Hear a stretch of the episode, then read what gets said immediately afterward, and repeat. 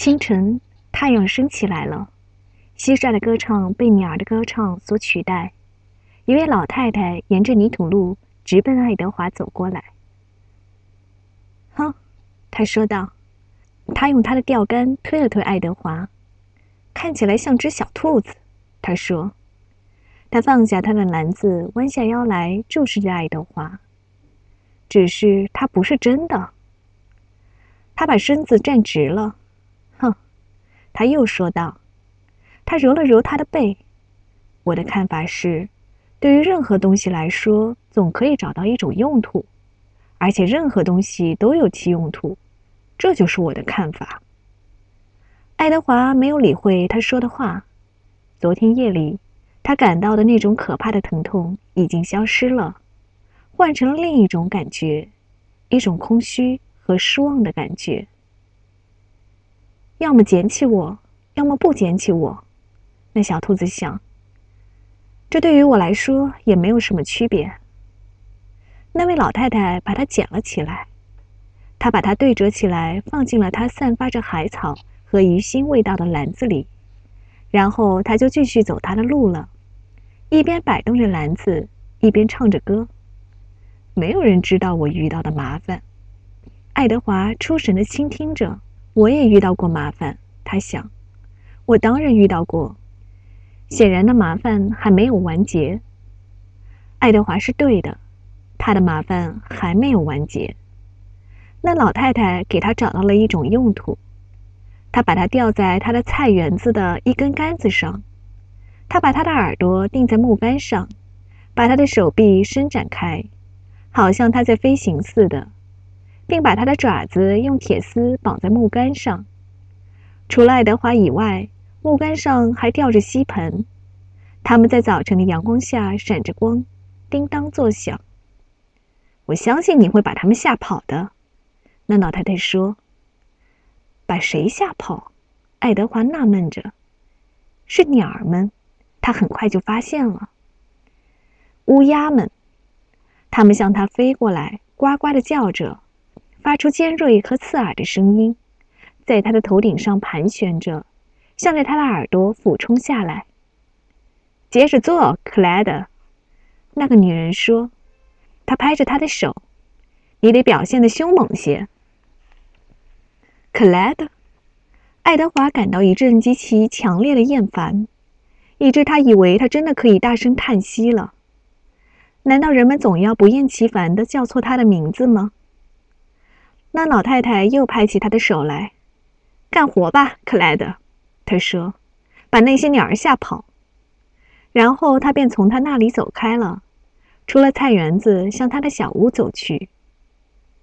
鸟儿们很是固执，它们在她的头上盘旋，它们用力拉着她毛衣上松了的线。一只特别大的乌鸦不愿意把那小兔子孤零零地丢下，它落在那木杆上。他在爱德华的左耳边尖声地说着暗号，呱呱呱呱呱呱，叫个不停。当太阳升得更高，照射得更强烈而明亮时，爱德华感到有些发昏了。他把那只大乌鸦误认作佩内格尼娜的。来吧，他想，如果你愿意的话，就把我变成一个油猪吧。我不在乎，我已经学会不在乎了。呱呱呱呱，那只佩内格尼娜乌鸦说。终于太阳落下去了，鸟儿们飞走了。爱德华被定住的耳朵吊着，他抬眼望着夜空，他看到了满天的繁星。不过他生平第一次在看到它们时并没有感到安慰，他感到的是受到了嘲笑。你孤零零地留在下面，星星们似乎在对他说着话，我们高高在上，和我们的星座在一起。我也被爱过，爱德华告诉星星们。是这样吗？星星们说。那和你现在孤零零的在这里有什么关系呢？爱德华想不出这个问题的答案。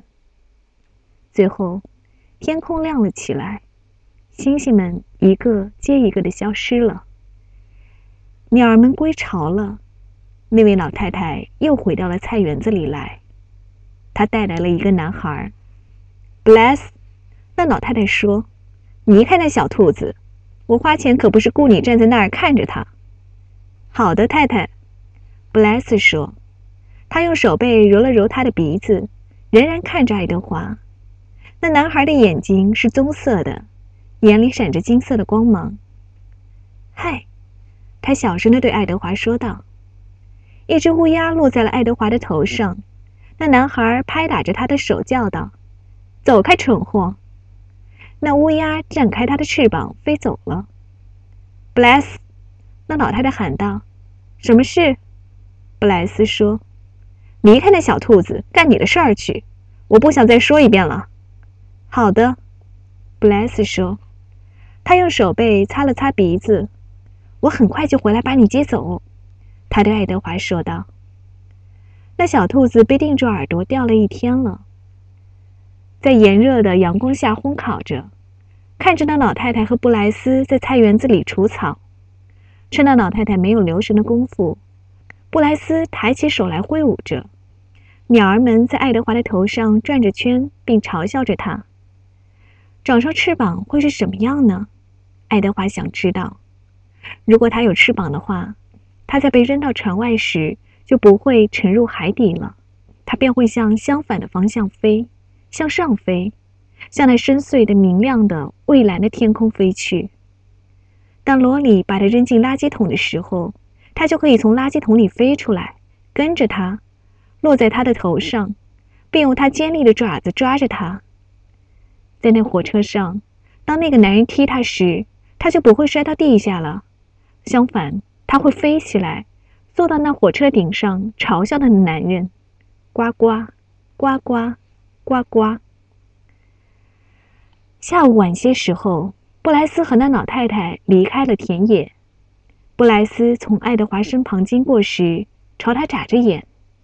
乌鸦中的一只落在爱德华的肩膀上，用他的嘴在爱德华的脸上轻轻地敲着，每敲一下都在提醒那小兔子，它没有翅膀，它不仅不能飞翔，甚至一点儿都动弹不得。暮色降临在了田野上，接着天色完全黑下来了。一只夜莺一遍又一遍地唱着歌 ，Whipper Whipper。那是爱德华听到过的最悲凉的声音。接着又传来另一种鸣声，口琴发出的声音。布莱斯从隐蔽处走了出来。“嗨，”他对爱德华说，他用手背擦了擦自己的鼻子，然后又用口琴吹了另一支小曲。“我敢说你没有想到我会回来，可是我来了，我来救你了。”当布莱斯爬上木杆，解着那绑在爱德华腕子上的铁丝时，他在想，太晚了，我只不过是一只空心的兔子。当布莱斯把钉子从爱德华的耳朵上拔出来时，他在想，太晚了，我只不过是一只瓷质的玩具。可是，当最后一颗钉子被拔出，小兔子向前落入布莱斯的怀抱时，他一下子感到解脱了。解脱很快变成了一种喜悦的感觉。或许，他在想，并不算太晚，毕竟我得到解救了。